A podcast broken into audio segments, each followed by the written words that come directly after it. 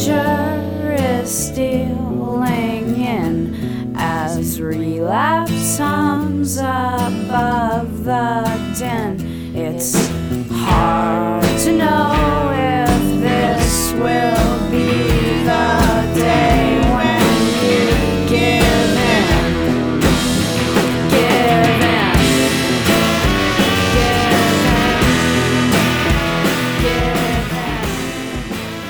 Hello and welcome to episode 377 of the Thinking Poker Podcast from Owings Mills, Maryland. I am Andrew Brokos, And from Las Vegas, Nevada, I'm Carlos Welch.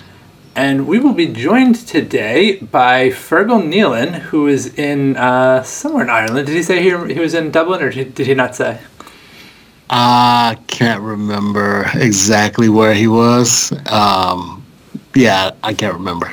Well, he's in Ireland anyway, which is uh, exciting. And I will say, I, um, I I enjoy Irish accents in general, and in particular, hearing people say Carlos in an Irish accent. Yeah. I, uh, I, I quite enjoy Yeah, they pronounce it with the U.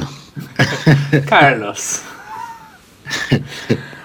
um, so Fergal is uh, actually he was. Well, I guess you you met him as well. Um, was a friend of Dara O'Kearney's, which is who put us in touch with him. Um, he's a former professional poker player, and uh, he's actually working now on a project, which is a decent amount of, of what we talked to him about, to get uh, medical supplies into parts of Ukraine. Um, essentially, he uh, had a company, or maybe still has the company. It sounds like they're maybe a little on, on hiatus right now. Um, and, and his developers were in Ukraine. Uh, so when the, the war broke out, you kind of asked them, like, what, what, what can we be doing to help you?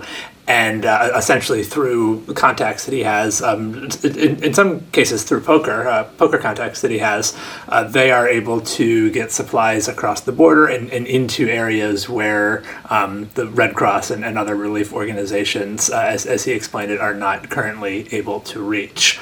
Um, so pretty pretty uh, interesting and uh, I think important conversation that we had with him, and of course there will be opportunities for you to contribute to Fergal's efforts if you are uh, so moved to do so after listening to him, as I think both Carlos and I were.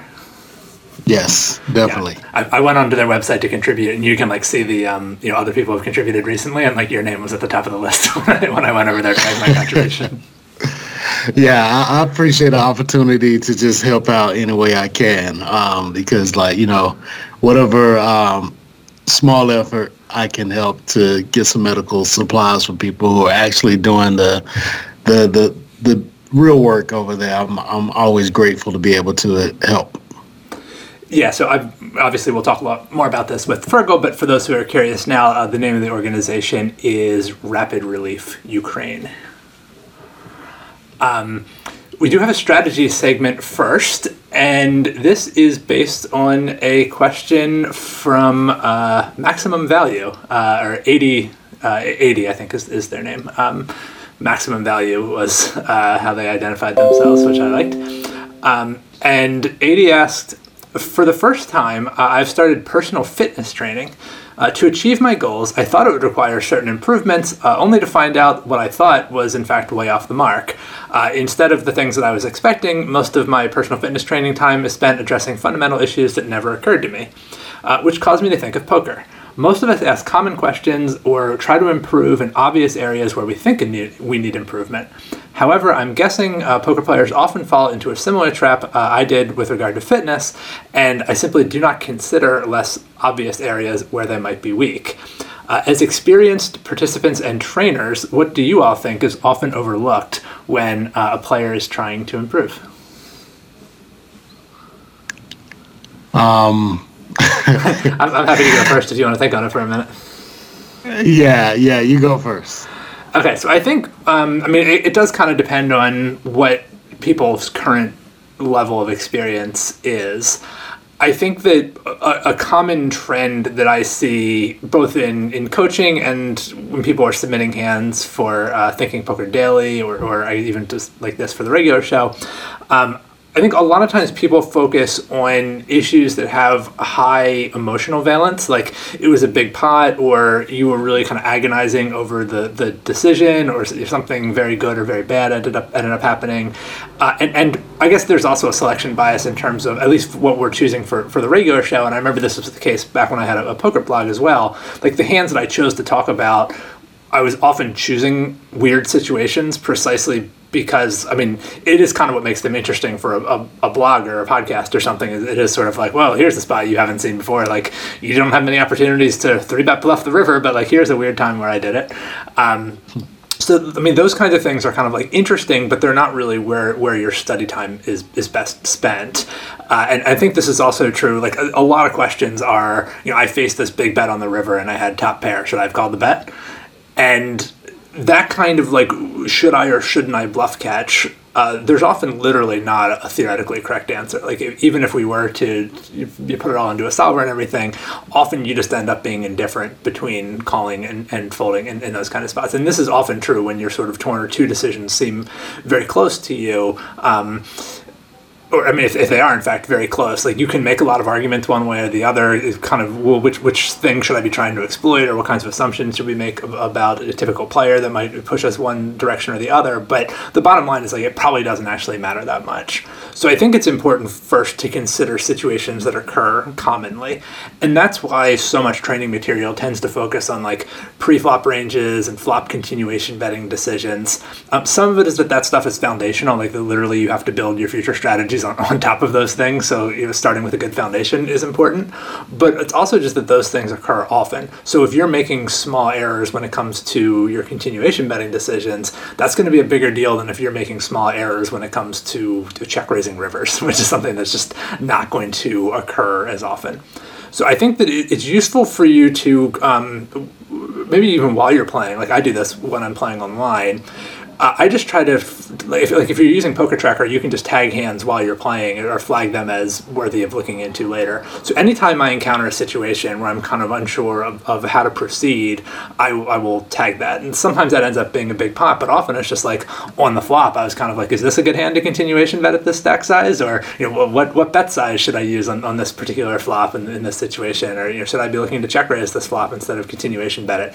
And um, if you're just kind of not sure how to handle that spot, even if it ends up going perfectly fine for you, like you do make the bet and your opponent folds and you win the pot or you know whatever ends up happening, um, just keeping track of what are the spots where you're not really sure uh, you're not confident in in your approach to them, uh, and then using some kind of external tool to investigate them. So that external tool it might be a solver, it might be a friend, it might be writing to the Thinking Poker podcast, it might be a coach. Uh, there's a lot of different ways that you can get that feedback, but um, I, I, think at, at, some point you want to take it beyond yourself uh, as opposed to just kind of thinking and sitting about and sitting and thinking about it using only the resources inside of your head. You want to bring in some kind of um, outside expertise to help you look at those spots. Yeah, I agree with that. And to piggyback off of it, I'll say you can use these sort of tools to also identify spots that you don't even know to look at. Like you, you've mentioned that these are spots that are kind of like emotionally interesting to you enough that you want to tag them to like research later. But there's some other spots where you may be losing money that you don't even think to look in those spots. And I got to give a shout out to um, Alex Fitzgerald Assassinato because he um, helped me identify one way to find these spots. Um, and that is to go in your database and like look at win rate on particular um, hand types. So uh, I use Hold'em Manager 2. And on Hold'em Manager 2, you can go into a tab called um, Hand Groupings. And it'll show you like your win rate on all your um, suited connectors or, or, or, or like, you know, maybe like a good example would be something like offsuit one gappers from like middle position or early position.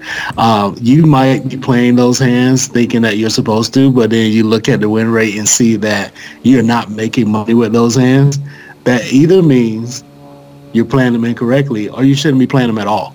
But that gives you a spot to like, it kind of like leads you if you pull that up and look at the type of hands where uh, the hand groupings where you're losing the most EV, that's a good spot to investigate to see if you're playing hands incorrectly or playing hands that you should primarily be folding. Also, um, the positional uh, win rates will kind of help you see if you're playing certain positions um, well or not. Obviously, you're going to be losing money in your database from the big blind and the small blind because even if you fold it um, every hand dealt, you're going to be like the starting point from the big blind is going to be like negative 100 BB per 100. So even though that number almost never is going to be positive over a low, a large sample size, um, if your number is only like negative 75, so you've only made like a small improvement, that's a spot where you could probably do a lot better. So, um, like Andrew said, you can like talk to some coaches or maybe find some other resources online to kind of see what those numbers should be, and then try to get better in those spots to at least try to approach uh, the um, standard numbers in those situations. Yeah, I like that. The the one thing, and I know you know this, but just for the sake of people listening, uh, I, I, think a fair number of people might not have databases that are large enough for them to reach meaningful conclusions with regard to hand classes. Um, even with regard to positions, like by the time you break down, I mean, if, if we think that uh, even even like tw- you know, twenty thousand hands for a win rate is is uh, kind of like a borderline. Like I think that's sort of the, the, minimum number of hands if you wanted to like brag about your win rate online. Uh, I think like the minimum number of hands you would need to not get just sort of like left out of a conversation on two plus two or something would be like twenty thousand hands. To say like I'm, I'm over twenty thousand hands, I'm, I'm winning at you know such and such big blind per hundred, uh, and I think often people would want to see even bigger numbers than that. So once you break that down, um, like a six handed table, you break that down by six positions. I mean you would need 120,000 hands in order to have 20,000 hands in each of those six positions to get a, a, sense of like what your win rate might be in those spots. And it's going to be even harder with hand classes to, to have so i think like for sort of high volume players i think that kind of thing is like it's not impossible but it's it's there's a bit of a limit on um, exactly how much you can accomplish with that if, if you're not a real high volume player uh, there are also like you know, PokerSnowie has a tool where you can um, it'll, it'll like evaluate your your play and uh, it really is just pointing to i mean the same thing that like that, that kind of poker tracker review would do. It is just pointing to potential red flag areas it can't necessarily tell you what you should be doing differently. It can point and say oh i would have played this one hand differently. It doesn't necessarily mean that you made a mistake because Snowie's not making any kind of assumptions about your opponents and, and you might want to you probably should want to uh, make certain kinds of assumptions about your opponents. Um, there's other tools like um, well like i think range trainer pro uh, can, can do something like this. Uh, there's um, DTO, I think uh, Poker Simple maybe has has one of these. Um, th- there's a number of these like trainers now where they'll give you uh, spots and you can compare yourself to how a solver would have played that spot. And again, it's you're not necessarily wrong just because you did something different than what the solver did, but it, it's it's a useful starting point and it's a way of evaluating your uh, of getting like an outside opinion on your play. Um, I guess I can also plug now. This is something that I do, um, where people can hmm. send me uh, hand histories, and, and I'll do a review, and, and I'll suggest things that you can um, work on both in terms of kind of like making immediate improvements to your play, like you know maybe stop playing so many offsuit Broadway hands from early position, but also just like suggest resources that might be useful to you, books or, or videos or whatever else. Um, so it, occurred to me I, didn't do a plug before we started the strategy segment, so I'll just roll right into a plug now. Uh, and you can write me uh, Andrew at thinkingpoker.net or uh, at thinkingpoker on, on Twitter if you're interested in that, and uh, we can we can go from there. Yeah, I definitely say that is a great way to find those um, uh, unknown unknowns. Yeah. Um, what other things that you think are kind of like important in poker that that maybe don't strike people as important when they uh, if, if they're newer to, to poker or just something that, that you didn't realize how important it was and at some point you had a realization of like oh this is i should be paying more attention to this bet sizing. Mm. Bet sizing is a big one that it honestly I think is where all the money comes from. And so many people don't realize that. A great example of this is C bet sizing with bluffs. a lot of times people will have like a standard size. Like I can remember, thankfully, this was like a long time ago now, but I was like the half pot button king. Like I would just hit that button every single time, and like didn't matter hand tight board texture, none of that mattered to me. I'll just click the half pot button, and also I was probably c betting too often back then. But what I've learned is you actually can get away with c betting a lot more than should be theoretically correct if you choose the proper sizing. So a good example of this is a lot of times my small c bet size is quarter pot, and if I'm up against um, the big blind, so big blind opens. I mean, I open big blind calls. I get some dry board. I see bet quarter pot that player has to um, defend like 80% of the time to make my bet uh, unprofitable. And when you look at um, it's going to be a little bit less than that, um, just due to the fact that I'm in a position I'm supposed to have some profitable plays. But let's say like 75% of the time.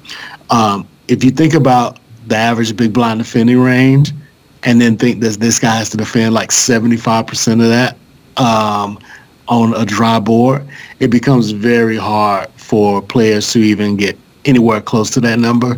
So those small C bets are just massively profitable when you compare how often they need to work to how often they actually work. Now, if you're like, you know, old Carlos and you're just C betting like half pot in these spots, now your opponent doesn't have to defend as often as they otherwise would. And so they kind of like um, almost by accident get closer to the correct um, minimum defense frequency. And that causes you to lose that spread and therefore lose the profitability of those bets. So small bets against opponents who don't defend often enough against them are ridiculously profitable. But it's hard to see the profit in it because a lot of people think of uh, poker money in terms of chips. If I bet two thirds pot and the guy fo- and the guy folds, and you bet quarter pot and the guy folds, who cares? We both won the same number of chips. Like it's the same profit, but that's not how profit works. So like something like that is kind of hard for I think a lot of the new players to see, but it's super important. Yeah, I think there, there's a related thing here, just in terms of like thinking about what your what your goals are. Like, what is it you're like really trying to accomplish at at the poker table in, in terms of like things that people maybe would do better to, to work on or, or, think about or like they don't realize the importance of it initially um, i think sometimes people are just kind of focused on like winning pots you know and they're like well uh, I'm more likely to win the pot if I make the larger C bet, right? Like if I make a small C bet, my opponent's not going to fold bottom pair. He's not going to fold. You know, like they'll, they'll sort of rattle off hands. This is my experience encouraging people to make smaller bets. Um, people yeah. sort of rattle off like, well, but this bad thing could happen, or like they're not going to fold this to that bet. And the, like the the goal is not to win pots. The goal is not even really to make your own decisions easier. The goal is to make your opponent's decisions difficult. And if you think about the way Carlos framed that, right, what you said, Carlos, was you know you're putting a difficult burden on your opponent where they have to defend a lot of hands to that small bet, and that's going to put them in some really difficult spots. It's, I mean, a it's not intuitive. So for someone who hasn't like studied the, the math and the theory and like looked at solvers, they a may not understand that they're supposed to be um, defending that often or that they have the incentive to defend that often to that bet, and even if they do, they might not realize like which hands w- would be good for it. They might not realize that when you bet smaller, they should be check raising more aggressively. So part of it is just that like the response to that that kind of bet is less intuitive, and it's harder for your opponent to get right. I mean, often that bet will show up in even at equilibrium, meaning that uh, even if we're not making any assumption about your opponent having a difficult time, um, if your opponent responds as well as they possibly could, which is what a solver is going to allow for, um, that still often ends up being the correct bet size. But I think it becomes even better when you recognize that it's a, a, difficult strategy to get right and one that many of your less sophisticated opponents are going to be really ill equipped to um, to respond to. And that, that really is your objective with poker is like put your opponents in difficult situations and try to create situations where it's difficult for your opponents to find the right play more so than to like make sure that you win the pot when you have top pair or to protect your hands or to maximize your fold equity when you have bluffs or to win a tournament. Um, I, I think just kind of having in mind the wrong objective uh, is something that steers a lot of people wrong Yeah, yeah, and I always love the way you put that. It's like the goal in poker is to put your opponent in difficult spots. Like make it hard for them to find the right to make the right decision. And if you do that often enough, especially against the type of humans I play against, um, they're usually going to make the wrong de- decision, and that is going to result in money eventually flowing your way. Yeah, I, I think like uh, the, the, what I think of as the kind of the prototypical response of someone who doesn't get this are the people who will like min three bet aces pre flop and then just bomb the flop. um, Yeah. Where you know, like, they're just kind of like, well, I, I really want action. Like I don't want to, I don't want you to fold pre flop when I have aces. And then like once they get to the flop and they see like any possible threat, they're like, oh, there's a flush draw on the flop. then they just like bet a, a massive amount because now they just want you to go away so they can take the pot. And in both cases, they're like very focused on on one kind of narrow and I think poorly chosen objective, and it leads to them. Um, I mean, they will often win those pots, and they will often win a larger pot than if they'd made a larger three bet pre-flop, and you just fold to their three bet, which will happen sometimes. Um, you know, like they are kind of creating a situation. Like I think part of what makes this feedback difficult is like they do often get the outcome they think they want, where like they put a little more money in the pot and then they take it down without getting drawn out on.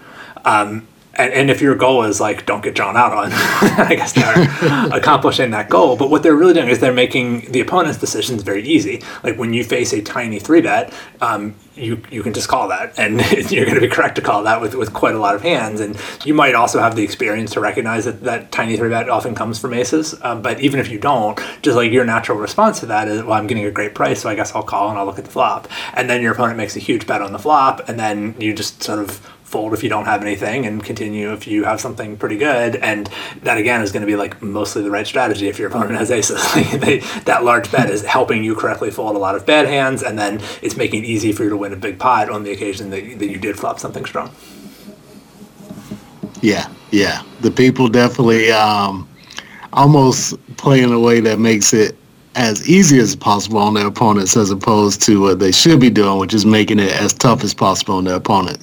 And yeah, like you said, if your goal is just to win the hand, um, that's fairly easy to do. yeah But that's not going to result in you making money in the long run. Yeah. Um, so I, I imagine there are other things. I- I'm sure if, if we, uh, I'm sure there are other traps that, that people fall into. But I mean, that was the stuff that that came to mind for me when I saw this question. Is there anything else that you want to add? No, no, I think we hit the um, the big ones for sure. Okay, well, I got my plug in. Is there anything you want to, uh, anything you want to plug? Yeah, um, not like a financial plug, but just kind of a cool plug. Um, recent, well, not sure when this episode is going to come out, but um, May 4th, uh, um, new edition of Card Player Magazine came out, and I have an article in there discussing a couple of hands at the last tournament I won, which was in December, I believe. Um, so a feature, um, full page piece feature called um, Final Table Takedown, where um, uh, I worked with the author of the article, Craig Tapscott, to um, uh, discuss how I took down a final table. Um, so definitely check that out. Um, and um, yeah, for anything else um, related to poker training on my end, you can just um, um, go to my Twitter at Hip Hop 101 Trivia and go to my um, bio profile. I forget what it's called on Twitter. But yeah, there's a link in there to all my poker shit. Some of which is also at uh, nickcast.com, which is also where a lot of my poker shit is. yes, yes.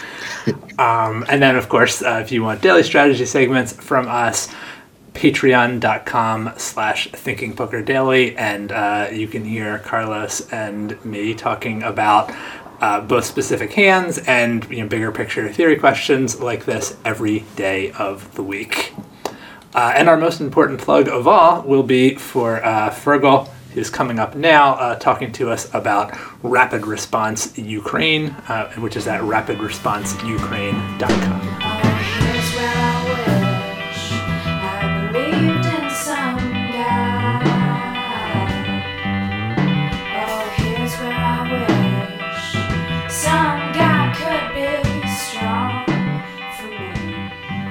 Uh, so our guest today is Fergal Nealon, who is a former poker professional, uh, the CEO of StoryTracks, and the founder of Rapid Response Ukraine. Uh, I'm curious to hear about all of those things, but first off, Fergal, thank you for joining us. Thanks a million, guys. Glad to be here. So I guess maybe we'll, we'll just start with, with Rapid Response Ukraine. I mean, that's probably the most pressing issue. Uh, do you want to tell us about that? Yeah, yeah. Thanks, Andrew. Um, well, u- under the guise of Story Tracks, um, my developers were, were based out of the Ukraine in Kharkiv, actually. So it was right, right, right near the Russian, the Russian border. Um, so they got out, like literally the, you know, bombs were landing around them. They, they managed to get out to, to safety in the, on the western side of the country. And when they got safe, I just, just sent a WhatsApp saying, listen, guys, we, um, is there anything we can do for you? And um, and sort of rapid response just snowballed from that that that one question. Um, they were they were able to arrange um, medical supplies from Romanian doctors, um, and and and they were also able to get them to the battlefields where the likes of the Red Cross and UNICEF and the larger legacy organisations can't.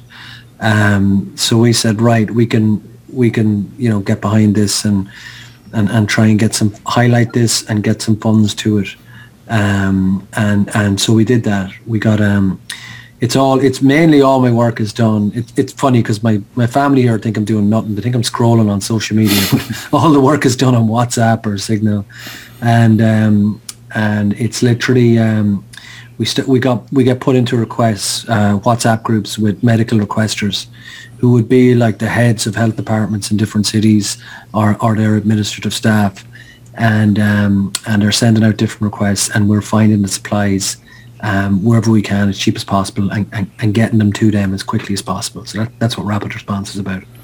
So essentially, you're kind of leveraging the fact that you uh, know people who either are, are on the ground in Ukraine or were in, in Ukraine, and, and still like they know people who are in Ukraine, and you're trying to provide resources that they can then get to um, the places where they're needed. Is that a fair summary? Yeah, yeah, yeah. And I suppose what, like our, our USP, for want of a, a, a sort of a, in business terms, is that is that we, we can sort of outrun the the, the, the, larger organizations that unfortunately the Red Cross and the UNICEFs, their hands are tied politically, that they can't move their big trucks into the, the areas that we can get to. So it's like, I suppose like the French resistance, you know, on bicycles and back roads and, and that sort of thing, you know, where um, the guys we use in Ukraine are but by day or by normal terms, normal times, they're um, they're truck drivers and couriers and things like that, and uh, they're happy to volunteer on this task. It actually saves them being constrict, conscripted to the front line, um, and they're doing what they do best, you know, they're, and they're using the roads they know to, to, to get medicine safely to, to where they're needed. So, so yeah, we're just we're just um, we're harnessing these contacts, and also the guys in Ukraine are, you know, the developers are using their logistical skills to um, to connect the requesters to us, and um, so we're getting updated spreadsheets with with, with the most urgent needs, um, and and as they come in, we fulfil these needs um, to the Romanian doctors, and then essentially we're we're just clicking the the, the fundraising button, the publicity button in, in, in the West, and sort of highlighting this unique channel we have, um, and trying to raise the funds to back it up. How's it going so far? I mean, well, how, how much have you raised? How much have you been able to deliver? Yeah, it's look, it's going great. We we were very lucky. Like first off, um, one of the very early chats, when we didn't have any money, there was a quest put in for body bags, and that really hit home for us. You know that Yeah. that, that they, they, didn't even have the, the body bags to bury the dead. So we, I, I'd be friendly with a local funeral director, who had a pallet, and, and that was you know we were off. We had our our, our, our targeted goal. Um, local pharmacies added to the to that um to that supply run, and we got some money, and we were able to buy medicines out there on the ground. Um, and and that's where look the poker community were just amazing. Like we got we got um we got you know we got initial seed funds for this first run. The guy who met us off the um, off the the plane was a, a Polish um, Pokio connection, and he, he worked in on game before. Um, he got us over the border. Now on that journey, was lucky enough through media connections to bring a Sunday Times journalist, and um, a, a, really interesting story happened on the way. We basically met an Irish guy at the last petrol station before the border, and um, and and he was going into fight with, without any military experience or or um, any he didn't even have boots or a phone and stuff like that. So it was quite dramatic. Um, and and we had about an hour with him in the car, essentially convincing him to um, you know there was a better way he could he could serve the Ukrainians and, and to help us out on, on, on the medical mission. And um, we convinced him to, to help us and to turn around and not go in because he was essentially um, mincemeat if we crossed that border. Um, so so because the journalist was there, that gave us a platform. When we got home, like the story made the front page of the Sunday Times. I ended up telling telling our side of the story on national television while being able to promote the organisation. So off the back of that, we made um, 45 to 50,000, which enabled our sort of, and, and again, in poker terms, our, our nut, our nut run uh, between 15 and 20,000 is sort of optimal to not, not have too much of a risk on per load, but to make it worthwhile, the guys traveling across the country with it. So, so we, um, we get, we get that amount of, of purchase medicine and then we've been donated a lot of sort of supplies of like consumables um, and, and, and we packed the, the rest of the van up with these sort of um, bandages, plasters, aprons, gowns, gloves, that sort of stuff, and, and send it across the country. So we're doing that per week. And then luckily, uh, last uh, two weeks ago, the biggest poker festivals in Europe anyway, the Irish Open, um, invited us in to, to have a stand and to raise money at the Irish Open, which which just went really, really well. We we managed to make, and we're donated forty five thousand um, throughout the whole festival, and that was um, event number one. Um, the host JP and, and Paul Riley, they donated all the reg fees from event number one, which like is, was a six max. Um, and then the dealers gave all their tips, so that was nine thousand from that alone. Wow! And and then yeah, it was amazing. Like, and then that was backed up throughout the week by players we were asking players to donate a percentage of their winnings, and um, and luckily we had a few made the final table, and we made forty five thousand total from from players, dealers, and and the organisation during the week. So we're over one hundred and twenty now, over one hundred twenty thousand so far. When you, you use the term risk per load when you were talking about uh, how, how much supplies you were moving, what what's the risk that we're talking about there? Yeah, so look, look, the, the, the guys, you know, we've we, our warehouse is in Lviv, um, as they pronounce it, but it's it's Lviv, I suppose, most in the west. LVIV, it's the, probably the safest place you could be in the Ukraine at the moment. Although it was, it's been, it has been hit um, a couple of times, but it's it's the far west. Um, so we have a warehouse there, and, and we distribute from there according to these requests we get. We sort of triage the the medicines and shoot them out. But say the guys, the guys who go to Kharkiv, like they're traveling 40 hours on um, on on back roads um, and you know the, the, there's risk involved the more east and the more you know south they go there the, the, there's obviously a risk now they're doing it through little minivans and trailers so we're you know we're um we're you know it, it, it, there obviously there's there's more targets out there that, that that the russians are looking for and bigger targets but look at the same time it's um it's it's it's war times you know and there's um there's risk on all sides there. So every time they, they make that journey they're they're risking their lives like and they literally it's the medicines and the fuel they, they have to carry the fuel in in barrels on the in the minivan as well to and they drive in split shifts um so they're, they're going non-stop.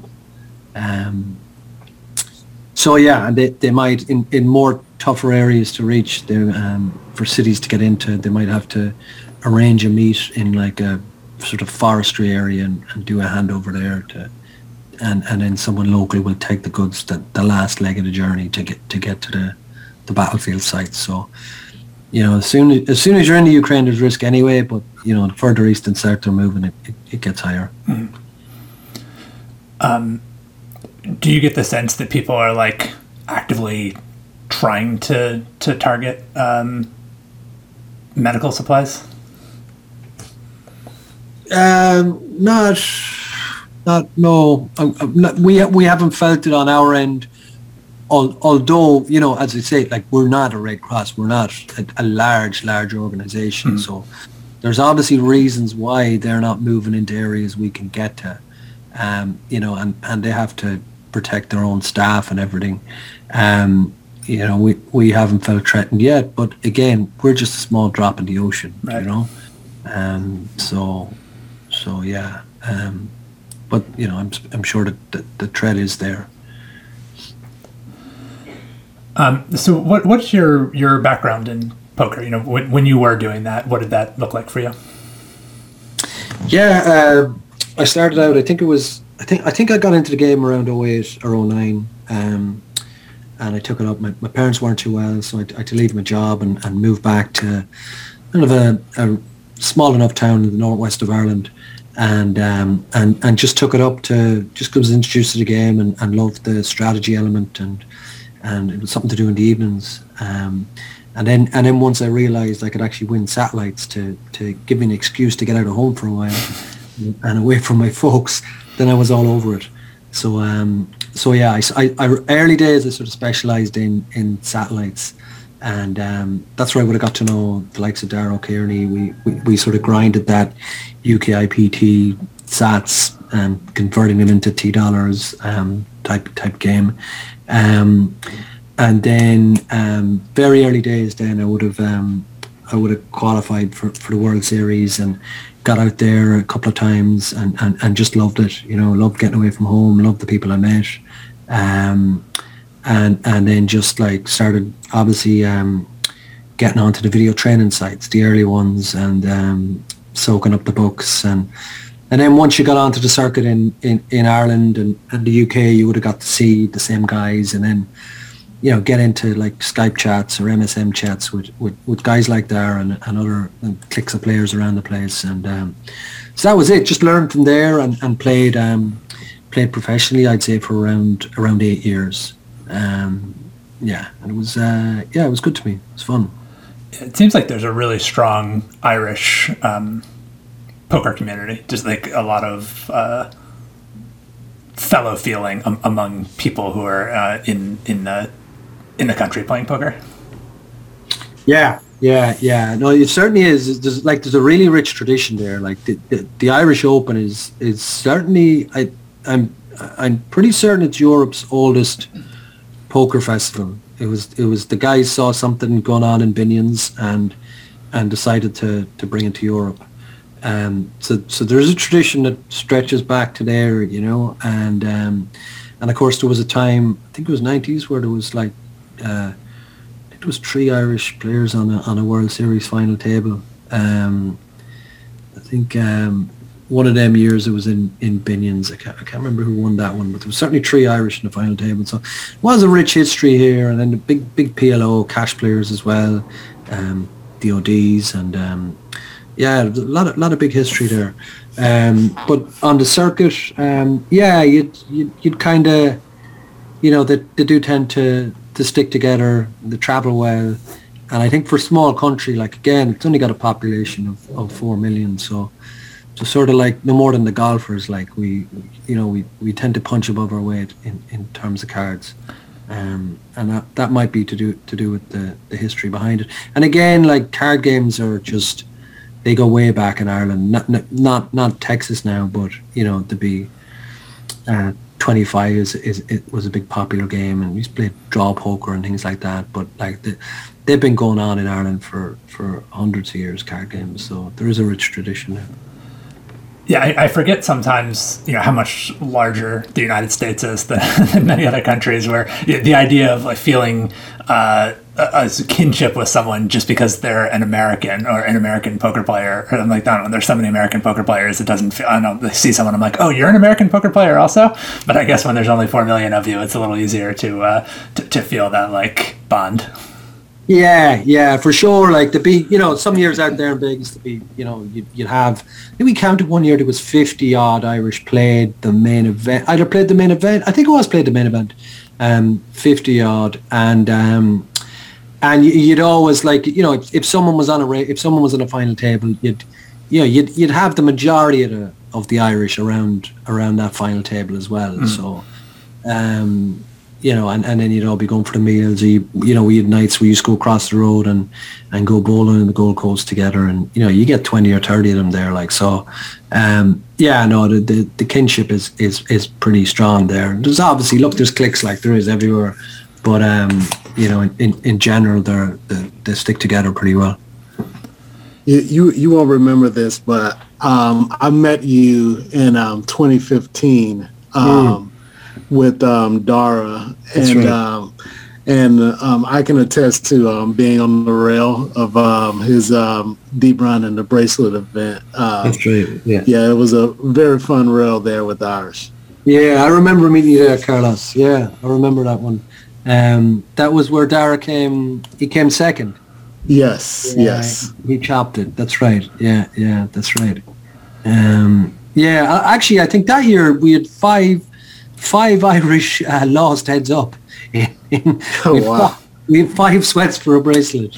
And uh, yeah, we we we five of them on, on the final table. It didn't make it. So we haven't won one since um, Marty Smyth won the, a big PLO, the 10k PLO, um, back in like maybe 09 or 010. Um, which was actually my first year in Vegas, and I didn't know any of the Irish. But I was I was over in the other corner of the Amazon room, sweating a, a the 300, the lowest satellite you could do into the main event, like 800 runners or something, and are 20 seats. But yeah, that was that was fun. I just heard the ole ole ole's uh, from the other side and, and knew someone Irish was doing something special. So, what got you out of poker? It was my wee girl, like really, you know, she's six and a half years old. So I I tried it with her on the scene for about six months, and then it just you know, it just wasn't feasible with family life. And I think poker, and certainly you can see it from my results, like back when I started and, and was just living at home with the parents and was single and no kids and no mortgage and any of that sort of stuff, um, I, I could just, I could just have that sort of really aggressive style that, that really worked back then um, in 08 or 9 or so when you could back it up with a bit of a, a bit of the theory.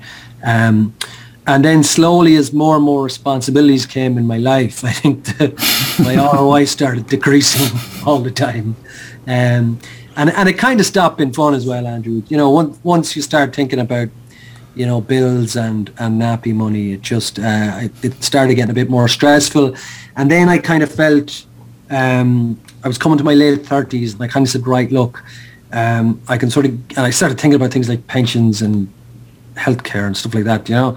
And um, and I said, look at, you know, I could hang on here and sort of, because I hadn't had a losing year, I could hang on here and just, you know, get by the next few years. But a lot of the better players or the guys who were better players when I started had started leaving and, and I kind of felt, you know what, I could go out and retrain and kind of try and scrub up that 10 year gap in my CV with, with, with some college courses and maybe get back into something by my my early 40s and you know if, if I hang on until my mid 40s then you know I'm, I'm trying to get going in my 50s so I, I felt like it was the time to jump and and, and, and I, yeah I think I've, I've been proven correct in that. You jumped straight into story tracks? Yeah yeah I, I did. Actually funny enough the time I decided to jump was it was like late October so most of these um, college courses post grad things had been um, were, were all booked out, you know, to start in September or whatever. And it was literally the last course I could get into was the, uh, software systems and entrepreneurship. And I was just like, fine, look, let's jump in. You know, it's just something to be doing. And um, and yeah, it, it, I, I, absolutely loved it. Um, the entrepreneurship side of it in particular. Um, a lot of crossovers with with, with poker, mm-hmm. um, poker and startups, and um, and then yeah, story tracks came out of that because at the end of the year you had to produce a business plan. So so it sort of merged a couple of my my passions in one being storytelling and um, and folklore. So it's it's all about capturing local stories and pinning them to locations. So not just say um, Morgan Freeman describing um, say San Francisco, whatever, but you'd actually get the you know the bartender or the the cop or the tram driver or whatever. So it's about real people bringing bringing the local areas to life. So um, so Story Tracks was founded in 2017, and um, it went, as I say now, it went from strength to COVID. Um, so yeah, we, we, we kind of got fairly hammered with the with the pandemic, but we're still alive. You know, we've we've survived it, and and we're um, yeah, we'll be pushing on from here. It seems like Ireland has uh, really deep folklore. Yeah, yeah, yeah, definitely. Particularly, yeah, that oral tradition of storytelling and and obviously just comes from Shanachis, they call them, these these characters that told the tales. And um, yeah, it, it, comes from uh, maybe a lot, a lot of the population wouldn't have, um, at, you know, at, at certain times, education was actually outlawed um, by the, the, the, the, British colonists. Um, and, you know, there was hedge schools, so people had to like, you know, duck into fields and, you know, get taught by outlaw teachers and things like that. So, you know, at certain times, a lot of the population wouldn't have been able to re- read or write. And the oral storytelling became a huge part of the tradition to keep the, the culture and the stories going. Um, so, so yeah, you know, it's, it's, it, it, it's great. And a lot of Irish people can, as, as you know, certainly over a few, few pints of Guinness, Carlos, you'd know a lot of, a lot of Irish people can tell a tale. You know? So, um, so yeah, that was originally what it was about. Um, guys, it was about, you know, I saw my father pass and he had just thousands of stories and I thought, wow, that's, you know, this is happening every day. These stories are dying and, and someday people are going to look up from their, their phones and their, their social media and realize, wow, where's, where's our culture gone? So that was a lot of it. Um, and then the tourism side, of, that was a lot of the inspiration. And then the tourism side was the, the revenue generation side because because we saw that, that visitors, um, particularly millennials, were looking for these type of stories and authentic experiences. So it was, it was about matching the the need and then allowing that tourism and, and revenue generating side um, fund the, the preservation of the stories. So that's where we're going with that. Do you have a favorite story that you've preserved? Um, yeah, there, yeah, there was one just just flashed into my mind. I'm not sure it's my favorite, but the one that flashed into my mind just there. Um, there's a guy called um, Andrew Hegarty, fantastic storyteller. He grew up pretty close to my dad, and I, I love doing this interview because they were friends, and it sort of reminded me of him. And um, he talked about emigrating from from this little place, this little rural farm, and um, he talked about how he left when he was 15 for he'd get a boat to Liverpool, and he really didn't want to go and um, his field is sort of on, on this hillside, and he's he, he, he's walking down the hill, and he's he's tears in his eyes. He's he, he's crying. He's he's walking down with his little border collie dog, you know, and um, and next thing he hears this roar from the top of the hill, and it's his father. The father's saying, "Come back, come back, come back," and he turns around with with tears in his eyes, and he, he starts running back back up the hill and then the father shouts down, Not you, you bollocks, the bloody dog.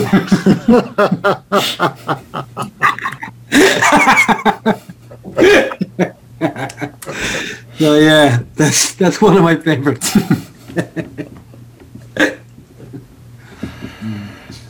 I, I may be pushing this too far, but I'm curious if um, there's some. I, like I mean, you mentioned like Ireland having the the colonial um, tradition, if, if that's some of the fellow feeling with, with Ukraine, is kind of seeing that threat of uh, an, an, imperial power trying to overrun an, uh, a smaller nation. Yeah, yeah, could be. Um, could be so for me. Yeah, it could be subconsciously for sure. Um, like for, for me, it, it just so happened that it was it was the developer I work with was, you know, in trouble and, and needed a bit of help and, and and that was it like so there was just the mates in trouble and then it just sort of snowballed. And then we when we actually went over to the country we saw the cause and everything. But i have read like a really good article on that about about the parallels um uh, you know of, of being this you know proud independent uh, nation uh, at the doorstep of a, a you know a giant um a, a, giant sort of sort of beast of a of, of an occupier, uh, and there is other parallels there in terms of um, the Ukrainians had a famine as well around uh, in in Stalin's time, I think it was, which was very similar to, to the Irish famine. So yeah, there's there, there there definitely seems to be a kingship there, and and you can see it like the you know the Irish we've we've opened our our doors. Um, there's a lot of lot of Ukrainian nationals that have that have moved in here and have been been welcomed and put up in jobs and things like that, and and the support we've got has been, you know, it's it's it's been off the charts. Like you know, pe- people just can't do enough for us. Like so, it's it's sort of been like if the startup story tracks was if so many doors opened and people said yes to story tracks as it did to rapid response, then you know we'd we'd have a very successful company right now. You know. Um, it's been the easiest thing to sell because you're not selling. It's like you literally make a request and people are saying yes. And, and, and if someone half hesitates, you're already moved on because you know the next person's going to say yes. Um, so that, that that's that's how much people want to want to help this cause. Yeah, I mean, I, I know there's there's some division around it, but in terms of kind of at least in, in the in the U.S., you know, it seems like base, almost every issue is, is divisive, and Ukraine seems to be the thing that we have really? the most agreement on. Which isn't to say that it's ah, it's universal, okay. but uh, yeah. relative to like pretty much any other um, hot topic in, in the news right now, I think there's a lot more kind of general sentiment towards like Ukraine is on on the right side of this thing. Yeah, yeah, no, hundred percent. Yeah, I'd, I'd be, yeah, I'd be very surprised now to, yeah. Well, look at sure, I don't know. People think the Earth is Earth is flat, whatever. You know, there's there's always going to be some counter arguments to, to everything. You know, but but this one seems like a, a no brainer to me. You know. Yeah. Mm. Mm. So it's. I mean, I know we talked about you having like a poker network in in Ireland, but I think you also mentioned that it was uh, a poker contact in Poland who facilitated some of uh, the work that you're or is facilitating some of the work that you're doing now. No, actually not, not anymore. Um, but like um, Marcin there is, is like flat out with loads of different things. So we've actually found the channel through Romania where um, essentially the, the, the, the Romanian Ukrainian border is a lot easier to navigate than the, the Polish um, um, Ukrainian border. And also what ended up happening while we were out there is the drug supply in Poland um, just got massively, massively restricted. They were essentially preserving a lot of their drugs for their own people and their own army, understandably, in, in fear of what, what might happen to them. Mm. Um, so the the Romanian drugs are more freely available.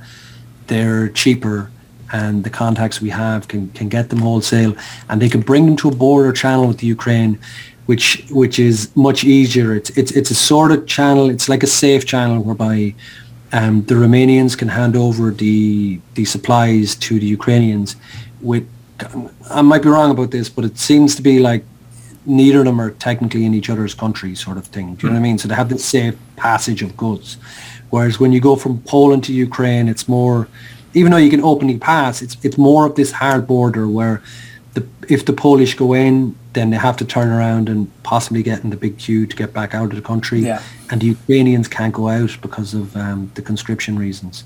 So it's just much, much easier to deal with the Romanian pipeline at the moment. Um, but you're right, the, the original contact, like it was JP McCann who runs the Irish Open Festival, connected me with, with, with Marcin, who's involved in cards.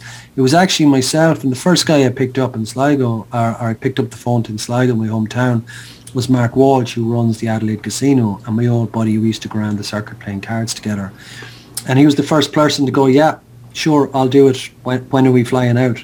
Um, so like b- between that and between the between the actual direct action of right guys, there's something that's just happened. It is literally seven days old at this stage. Who can help out? That line was all poker players. And then post the line of right, we've proven the supply chain. Now we need money to replicate it and do it better and better. The the majority of the fundraising has has come true again. The poker community, the you know, the just so when it comes to both strands of it, it's like it's a very strong community for direct action.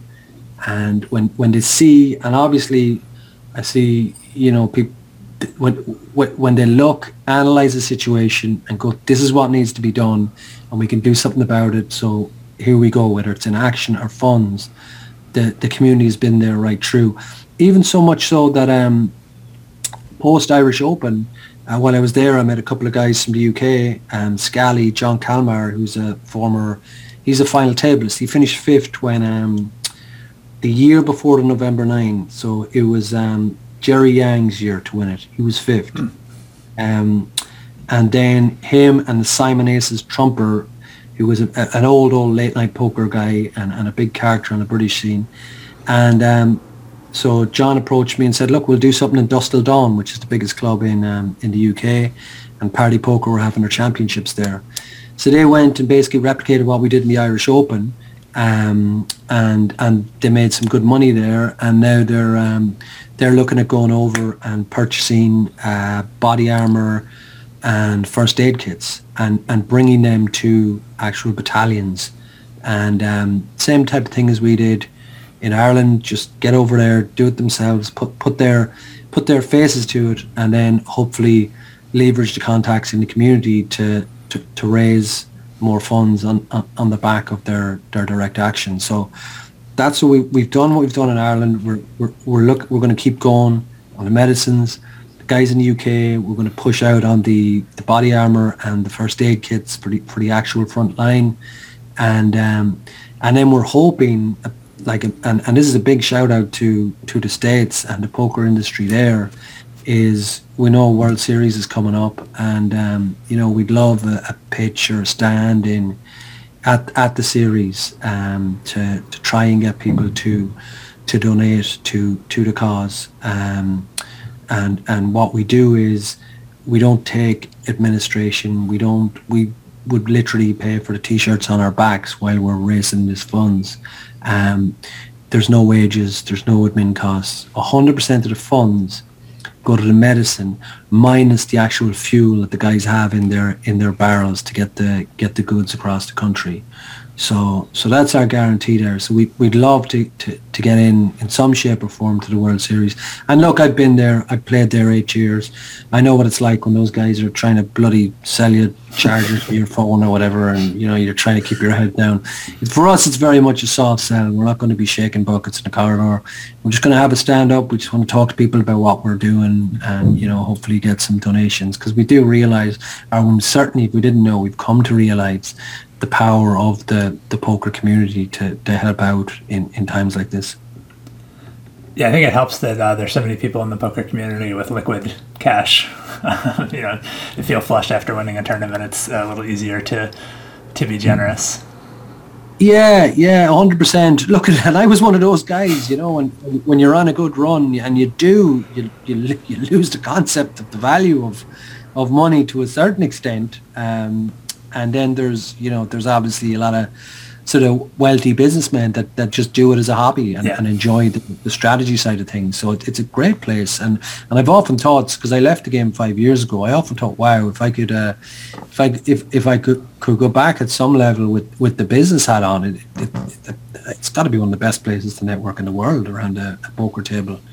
Um, so, so yeah, for sure. We've, um, you know, and it's it's funny you mention it. The um, because because of the Irish Open, just in the evenings when we finished, um, I went back and I played the. It was like an eight eight euro or no, sorry, eight p.m. 150 euro sort of turbo thing. Um, so I, I, I said I I flick it in, you know, for old time's sake, because I literally went cold turkey five years ago, and um, Carlos will know the guys in uh, Dara's friends in the firm that they, they were knocking around the room and they saw me in this turbo on the bubble of, a, of it. And um, I used to always, you know, play a very aggressive game on, on bubbles as, as you should. And um, And the lads, oh, there's uh, the cowboy. That was my name when I used to play the midnight cowboy. There's the cowboy. There's the cowboy on the turbo, you know. And I, and I says, no, no, no, lads. And I pointed up. There was like 25 left, and 23 got paid. And I think the min cash was 230 or something. And I says, no, no, no, lads, no. Times have changed completely. And, what do you mean? I said, see that min cash? And he says, yeah, yeah. I says, I says, right. Well, that's that's a that's a good way to the fridge freezer that my missus is looking for at home. You know what I mean? So that's fridge freezer money, you know. And uh, and I think it literally takes those few years out of the game to sort of, uh, you know, de- detox or decompress yourself and, and sort of, you know, realize what a what a dollar is worth. You know. Yeah, I'm, I'm imagining it would be uh, tricky for people to, to walk past the uh, Direct Aid Ukraine stand uh, on their way to an Uber to go to the strip club. Yeah, yeah, yeah, yeah, yeah, yeah, yeah, yeah. Yeah, no, um, yeah. Look at we're we, we we'd love it. I, I know if we if we got out there for the month, like we raised what we're on 120 in Ireland now, and the UK are, are going to pitch in. And look at it. If if we could go out to the World Series, it could be a game changer for for a lot of people out in the Ukraine and save a, a heck of a lot of lives and, uh, and and and and at the end of the day, that's what it's about. So if anyone out there can can have a word or knows people or is of WSOP or or Harrah's, you know, just just please get in touch and and um, and and we'll try and make make a difference together.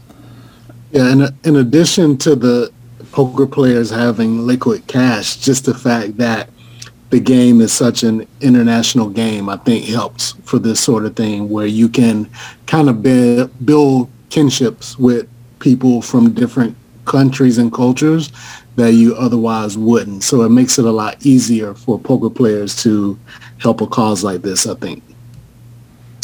Yeah, yeah, yeah. I think so, Carlos, and you know, like like your your own kingship with with uh, with with the Irish people. I think that it's something unique in terms of like. I'd say my example would be like, say for example, those Irish people that that you know ended up going on tour. It's like none of us bring the baggage of of your any previous history or your hometowns or it's the, those cliques are sort of left behind because it's always like you're one player coming out of a town of say 15 or 20,000 um, or even if you're you're from one of the bigger cities like Dublin you're going to be one you're going to be the one player from your suburb or, or whatever. So so you don't have that same um, cliques that uh, that that you might get in other aspects of society, like where, you know you business people and it's like you went to certain schools, universities. You don't have that. You're leaving all that behind you, and and when you meet up, you're talking about a game, just like when we were kids. You're talking about, you know, hands and tournament situations. That is this universality amongst amongst everybody. So you're speaking the same language, and it can be like right across social statuses and, and barriers. And I think that's what's what's magic about the poker community. Yeah. You mentioned people getting in touch with you. How would you like them to do that? Yeah, so it's it's Fergal F E R G A L at storytracks.ie. Fergal at storytracks, um, which is all the one word there, T R A C K S dot ie, or um, rapid response Ukraine at gmail.com. Rapid response Ukraine at gmail.com. And also the URL is, is ra- if you just want to if you just want to put your hand in your pocket and and, and don't want to um, get involved, that's fine. We'll, we, we'll take the money and get it where it needs to go, into the medicines and straight to the battlefields. And that's www.rapidresponseukraine.com. Um, I'm happy to talk more, although I'll admit I've kind of run out of uh, questions. But if there's more that you wanted to talk about, you're uh, you are welcome. Yeah, yeah. Um, no, it's fine, really. Any any questions I'll take. Um, but yeah, I can I can smell dinner being been, been so I'll take that either, no problem. But if there's anything you do want to want to cover, I'll go back on, no problem. Carlos, are you good? No, yeah, yeah, I'm good. I think we covered it pretty well. I'm, um, I don't have um, very many um, additional questions, but yeah, I think it was a great conversation, and I, I'll definitely um, be looking forward to checking out um, the resources that Fergal mentioned. Thanks, thanks, thanks, guys. And anything you want, um, you know, if, if you want to, um, I don't know, do you do you put URLs on, on the end of the podcast? If you can just throw that up, like the Yeah, the- I'll, I'll get that from you to um, you know what all we should put in the in the show notes in terms of directing people there. Yeah. and it'll probably be like a week and a half before this comes out. But um, I, Yeah. I mean, I, I can tweet about it and whatnot now and, and try to get people. Uh, you know, I think plenty of people and- are and- looking for this sort of thing already. Yeah, and look, if you do, you guys do have contacts in in in WSOP or Harrah's, that'd be you know just that'd be great if you could give them a nudge if you do. Yeah, I'll, I'll, I'll think on that. I feel like that's going to be an uphill battle just because it's such a corporate environment. I feel like they're probably Yeah. pretty um, pretty hamstrung in terms of how long it would take for them to approve something like this. Yeah, yeah. I'm actually, I know I. I, I'm, I'm a little bit curious how it's going to look this year. So you may not even be aware of this, but um, the WSOP is moving away from the Rio That's right. this year. Yeah. And so, like, you know, that hall where all the vendors are, I don't even know if we're going to have something similar to that this year, Yeah. but I imagine so. Um, but yeah, it'll be interesting to see. Yeah, yeah, yeah. I thought my biggest stumbling block, because I have, I do know someone that's sort of in or was in Harrah's. He was high up years ago, but he's gone now. I've shot him a LinkedIn. Um, I think our potential stumbling block is it, to get charitable status in Ireland takes about a year. So we're like registered for tax and we've got a committee and there's proper governance and all that, but we still haven't officially got the charitable status. So that could be a, a, a blocker for us, you know, but we'll see. We might even have to do something like, you, you know the way those years for the stars qualifiers and stuff, they did host their stuff in Palms and they couldn't actually have a presence in the Rio. And, you know, we might have to just have guys walking around in t-shirts while they're playing. That's what I was going to yeah. suggest is at least get Yeah. a visible presence there with T-shirts and things, and it doesn't have to be you know so officially sanctioned by um, Har- you know you just need them to kind of not shut you down. Yeah, yeah, like basically do an all-American Dave on it. Yeah, exactly. Yes. Yeah, and I'm glad, Carlos. I'm glad you mentioned that because I it was only when your name popped up, I saw Carlos because I've been talking to Andrew about about setting this up, and I saw Carlos, and I was ninety percent sure it was you, but I wasn't hundred percent sure on the second name. So I'm glad you mentioned that you you're that guy that was on the rail with Dara. Or do you remember meeting? you? Yeah, yeah. I remember having um, uh, dinner or lunch at the. Um, they they changed the place um, right outside the um, tournament area. Um, it's like a um, it's like a taco stand or something now. But um, that little, I think it was a seafood spot. Oh, I know. but- it. They had Yeah, a yeah. lobster lobster tank outside. Yes, yes, yes. So Yeah. I, yeah, I remember um, having a good time laughing at all the uh, stories from um, you and um, Lappin. Uh, yeah, it was a great Yeah, time. Buzios. That was the name of it. Yes, yes, that was the name. Buzios. Yeah, yeah, Yeah, now now it's now it's like it's like a what's the guy's name? Guy Fieri. He's got like a, a taco thing there now. Um, Ah, so okay. not the same vibe, but yeah, I'll always remember that day. Yeah, brilliant, brilliant. And are you guys? Will you be there this year? I will for sure. Yeah, I don't know yeah, yet. Yeah, right. But fingers fingers crossed. We'll we'll get over some some shape or form. Um, because it's funny, we got off the back of that that story. Like we, you know, we made fifty thousand in about six weeks, sort of grinding the fundraising, and um, and just like one week in the Irish Open, we we nearly matched it. You know, it was it's just phenomenal. Yeah, I mean the potential obviously at WSOP it would probably be even uh, hundred x that. Yeah, yeah, yeah, yeah. I wonder. sure. I, I wonder if um, uh, Eugene Katchalov is um, um, doing something similar. Maybe he um, has some contacts for that sort of thing. Because with him being a um, former um, PokerStars um, pro, I do know that PokerNews did a story on him leaving the Ukraine, and yeah, I can't imagine that. You know, if you had any kind of way to of getting in touch with him, Oh, I he do. could probably put you in touch with someone that could help with that as well. Good shout. We, we're actually in touch, Carlos, myself. Ah, great. So it was true Max Silver um, sort of connected me with him.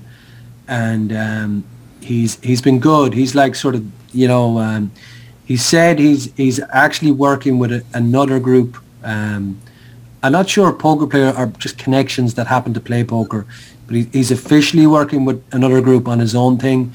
But he has like sort of endorsed us and like in terms of like retweeting and please support these guys, and he's connected me with um, a couple of people like sort of um, one Harvard doctor that's sending over meds, and so he's helped me out on a couple of things. So he, he is friendly to us on this, which which is great. Um, Good, good. And yeah, we've we've got some brilliant, brilliant support. Like you know, Steve O'Dwyer, phenomenal. Uh, Max as well. Dara, the guy is you know brilliant. Well, thank you so much for what you're doing. It, it's hard. Uh, I mean, I'm sure you know this as well, but just you know, seeing the uh, the horrendous stuff that's uh, that's happening there, it's it, it's hard to watch, and it's good to see people doing Yeah. what they can to alleviate the suffering there. Yeah, it's funny. Like I, I, you know, and I'm getting a lot of that. And I look, I get it every day. Like, and I, I just try and um, just try and put the head down, like, because it's and just just keep doing something, like, you know, because it's um, it's it's it's it's just something. I don't know. It just it just kind of hit something on me where it was like autopilot, and it was like just park, park everything and just, just just do it, and it just snowballed, and there, there there hasn't really been a choice in it, if you know what I mean. Yeah. Um, Yeah. It, it's just you're working on something that, that you just know is a higher purpose. So there's there's lots of little nice coincidences and serendipity. There's very early days we had a priest in who was helping us. Like it was literally in that local casino. We'd we'd one the local priest was in, and he's helping us shove these body bags into our Ryanair luggage, and he's standing on the bags and all this. And it was just a gas scene to see these sort of sort of pillars of the local community that would never have been in the casino, but they're all just getting stuck in, and the slot machine's gone off behind them, and they're all packing the medicine in, and um, yeah. So and, and he said at, at some stage during the day, I think there was just so many lovely little things happening. He was like, the the wind is at your back, boys, you know, and and it sort of stayed there. It's just been with us like that for the past. Um, you know, six weeks, I think now, seven weeks we've been at it. It's just constantly been, the, the tide's been going with us on it, you know. So we'll just keep going while, while we can, while we can make a difference, you know. Um, and, and, and if that dries up, we'll, we can stop, but it, it, it, it hasn't so far. We'll, we'll do our best to help you swell that tide. Thanks Yes. a million, guys. Thanks very much. Really appreciate the time and, and the platform you're giving me on this. Well, thank you. Enjoy your dinner. Take care. Look, guys. Okay. Bye. See you in Vegas, Carlos. Yeah. See you then. Yeah, see you later.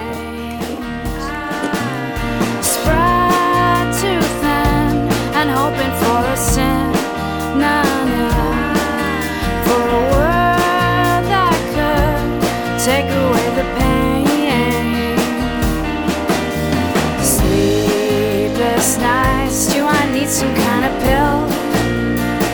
Or the devotion of a Carmelite, or the fair passage of a bill, and who will sign us into law? I know you won't